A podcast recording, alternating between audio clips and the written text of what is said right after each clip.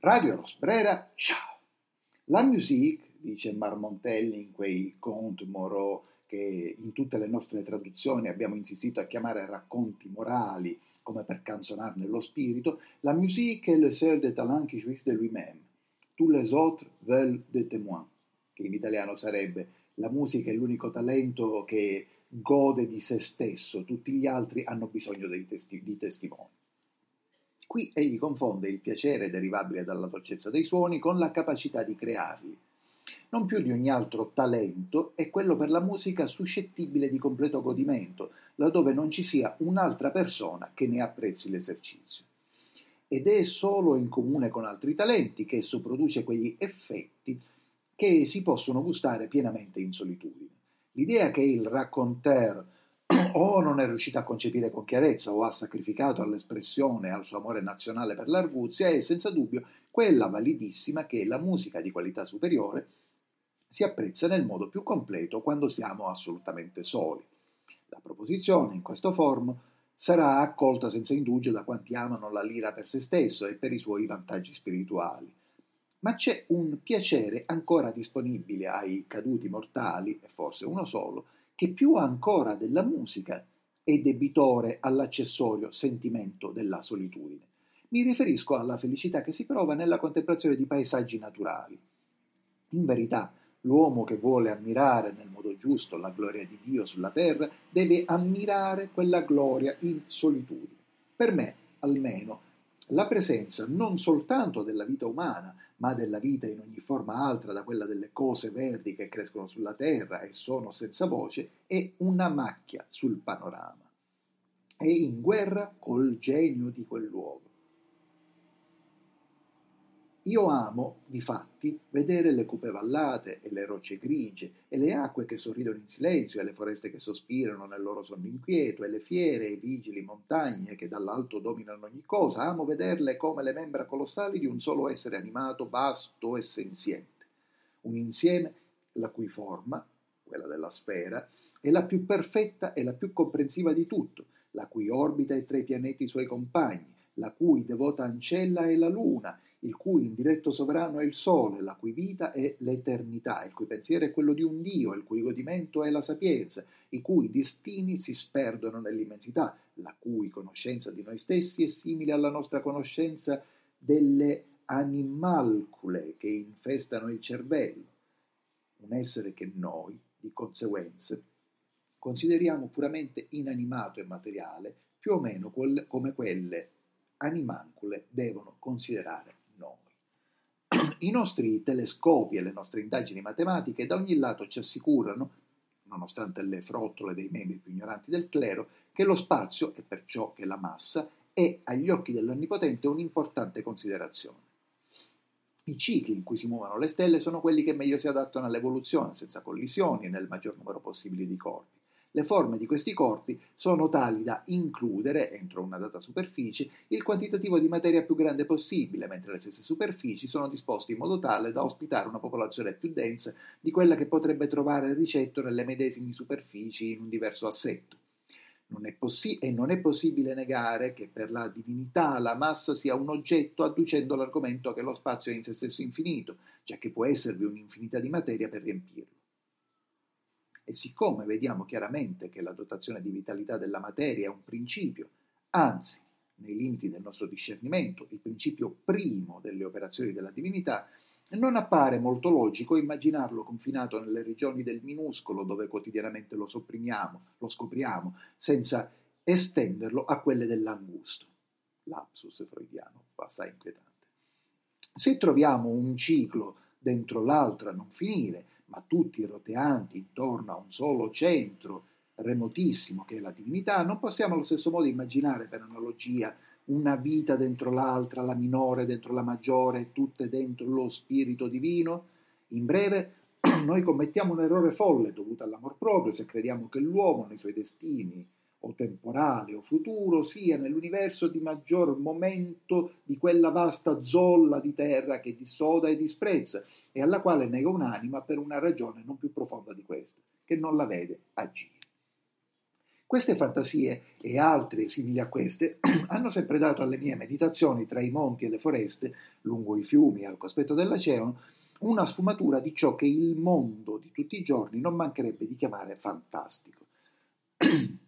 Molti sono stati, e di vasta portata, spesso solitari, i miei vagabondaggi in mezzo a panorami di tal fat, e l'interesse con cui ho vagato per più di una valle cupa e profonda, o affisso lo sguardo al cielo riflesso da più di un lago lucente, è stato un interesse grandemente approfondito, approfondito dal pensiero che ho errato guardando da solo. Chi era quell'irriverente francese che, alludendo alla notissima opera di Zimmermann, disse che la solitude est une belle chose, mais il faut quelqu'un pour vous dire che la solitude est une belle chose, che sarebbe la solitudine è una bella cosa, ma bisogna avere qualcuno accanto per dirgli che la solitudine è una bella cosa. L'epigramma è irrefutabile, ma la necessità è una cosa che non esiste. Fu durante una delle mie escursioni solitarie, in una lontanissima regione di montagne e tristi fiumi e melanconici laghetti frementi o addormentati tra le cime, che per caso mi imbattei in un certo ruscelletto con un'isola. Me li trovai di fronte all'improvviso, nel giugno fronzuto, e mi gettai sull'erba, sotto i rami di un'ignota pianta odorosa, per poter sonnecchiare mentre contemplavo la scena. Solo così sentivo di doverla rimirare, tanto aveva di fantastico il suo aspetto.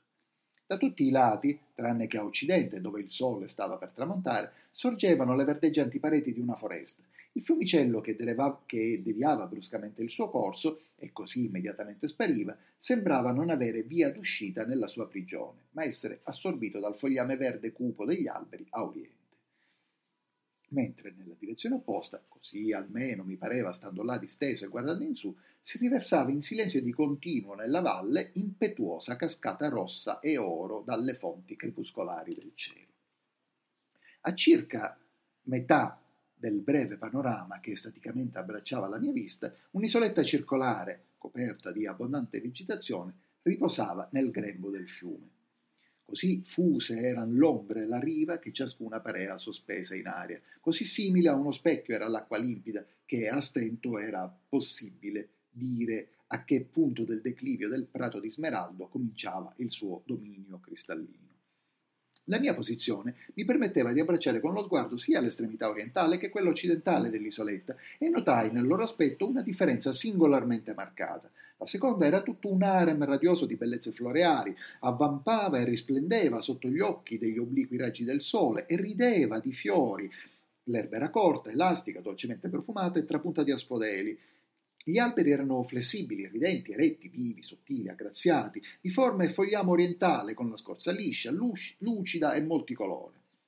Tutto sembrava possedere un senso profondo di vita e di gioia, e sebbene nel cielo non spirasse un alito di vento, pure ogni cosa si muoveva tra il dolce va e vieni di innumerevoli farfalle che si sarebbero potute scambiare per tulipani con le ali. L'altro capo dell'isola, cioè l'estremità orientale, era avvolto nell'ombra più nera. Qui una tristezza cupa, ma bella e piena di pace, pervadeva tutte le cose. Gli alberi, gli alberi, erano di colore oscuro e funebri nella forma e nell'aspetto, intrecciandosi in figure tristi, solenni e spettrali che facevano pensare al dolore mortale e alla morte prematura. L'erba aveva la tinta cupa del cipresso e i suoi steli chinavano languidamente la testa e qua e là, in mezzo a essa, c'erano molti piccoli tumuli, brutti a vedersi, bassi e stretti e non molto lunghi, che sembravano tombe e non lo erano, anche se, sopra e tutto intorno a loro, rampicavano la ruta e il rosmarino. L'ombra degli alberi cadeva pesante sull'acqua, nella quale sembrava inabissarsi, impregnando di tenebra il fondo del fiume. Pensavo che ogni ombra, mentre il sole calava sempre più, si separasse tristemente dal tronco che le aveva dato origine, per lasciarsi assorbire dal ruscello, mentre altre ombre uscivano in un attimo dagli alberi, prendendo il posto di quelle che le avevano precedute. Questa idea, una volta impadronitasi della mia fantasia, grandemente la eccitò e subito mi abbandonai ai sogni. Se mai esiste un'isola incontata, mi dissi, è questa. Questo è il rifugio delle poche suavissime fate sopravvissute alla distruzione della razza. Che siano le loro, quelle tombe verdi? O rendono la loro dolce vita come l'umanità rende la sua, morendo non si consumano lugubremente, piuttosto rendendo a Dio a poco a poco la loro esistenza, come questi alberi rendono un'ombra dopo l'altra, esaurendo la loro sostanza nella dissoluzione? Ciò che l'albero che si consuma è per l'acqua che ne assorbe l'ombra, facendosi così più nera grazie a ciò che divora, non può essere la vita della fata per la morte che l'inghiotte? Mentre così fantasticavo con gli occhi socchiusi e il sole calava rapido verso il suo riposo e correnti vorticose giravano intorno all'isola a gran velocità, portando nel loro grembo grosse scaglie di un bianco abbacinante dalla corteccia del sicomoro, scaglie che, nelle loro multiformi posizioni sull'acqua, un'immaginazione pronta avrebbe potuto convertire in tutto quello che voleva, mentre così fantasticavo mi parve che la forma proprio d'una di quelle fate sulle quali avevo meditato uscisse dalla luce dell'estremità occidentale dell'isola per entrare lentamente nelle tenebre.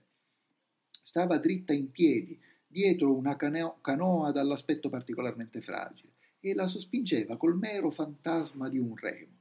Sotto l'influenza degli ultimi raggi di sole, il suo atteggiamento sembrava indicativo di gioia, ma il dolore lo alterava quando passava nella zona d'ombra. Lentamente continuò a scivolare e alla fine fece il giro dell'isoletta e rientrò nella regione della luce. Il giro che è stato appena fatto dalla fata, continuai io pensosamente, è il ciclo del breve anno della sua vita, è passata fluttuando attraverso il suo inverno e attraverso la sua estate, e di un anno più vicina alla morte, perché non ho potuto non vedere che quando è entrata nell'ombra la sua ombra si è staccata da lei ed è stata inghiottita dall'acqua cupa, rendendo la sua nerezza più nera e apparvero di nuovo la barca e la fata, ma nell'atteggiamento di quest'ultima c'era più prudenza e più incertezza e meno elastica gioia. Tornò sempre fluttuando a passare luce, dalla luce alle tenebre, che si infittivano di momento in momento, e di nuovo la sua ombra si staccò da lei e cadde nell'acqua eburnea e si lasciò assorbire dalla sua nerezza. E ancora e ancora fece il circuito dell'isola, mentre il sole correva giù a dormire, e a ogni passaggio dal buio alla luce, c'era più dolore nella sua persona, che si faceva sempre più debole, pallida e indistinta, e a ogni passaggio dalla luce al buio si staccava da lei un'ombra più scura che veniva sommersa da un'ombra più nera. Ma alla fine, quando il sole fu scomparso del tutto, la fata, ormai il semplice spettro di quello che era prima, entrò sconsolatamente con la barca nella regione delle burne a corrente, e che proprio ne uscisse non so dire perché la tenebra cadde su tutte le cose e io non vidi più la sua magica figura. Forse qualcuno degli ascoltatori avrà riconosciuto in ciò che ha letto un breve racconto di Edgar Allan Poe, L'isola della fata, in questo caso tradotto da Vincenzo Mantovani. Ecco, es- ho pensato, ho improvvisato quasi, poiché sì, conoscevo bene il racconto, ma non lo, lo rileggevo da un bel po' e non mi ero preparato, ho pensato di registrare una puntata diversa che volesse ognuno il racconto, come tutti i grandi racconti, come tutta la grande letteratura, lo può almeno in parte interpretare come vuole, ma ecco che immergesse gli ascoltatori, che ci immergesse in una dimensione di sogno, di estasi, di allontanamento e perfino di straniamento dalla realtà.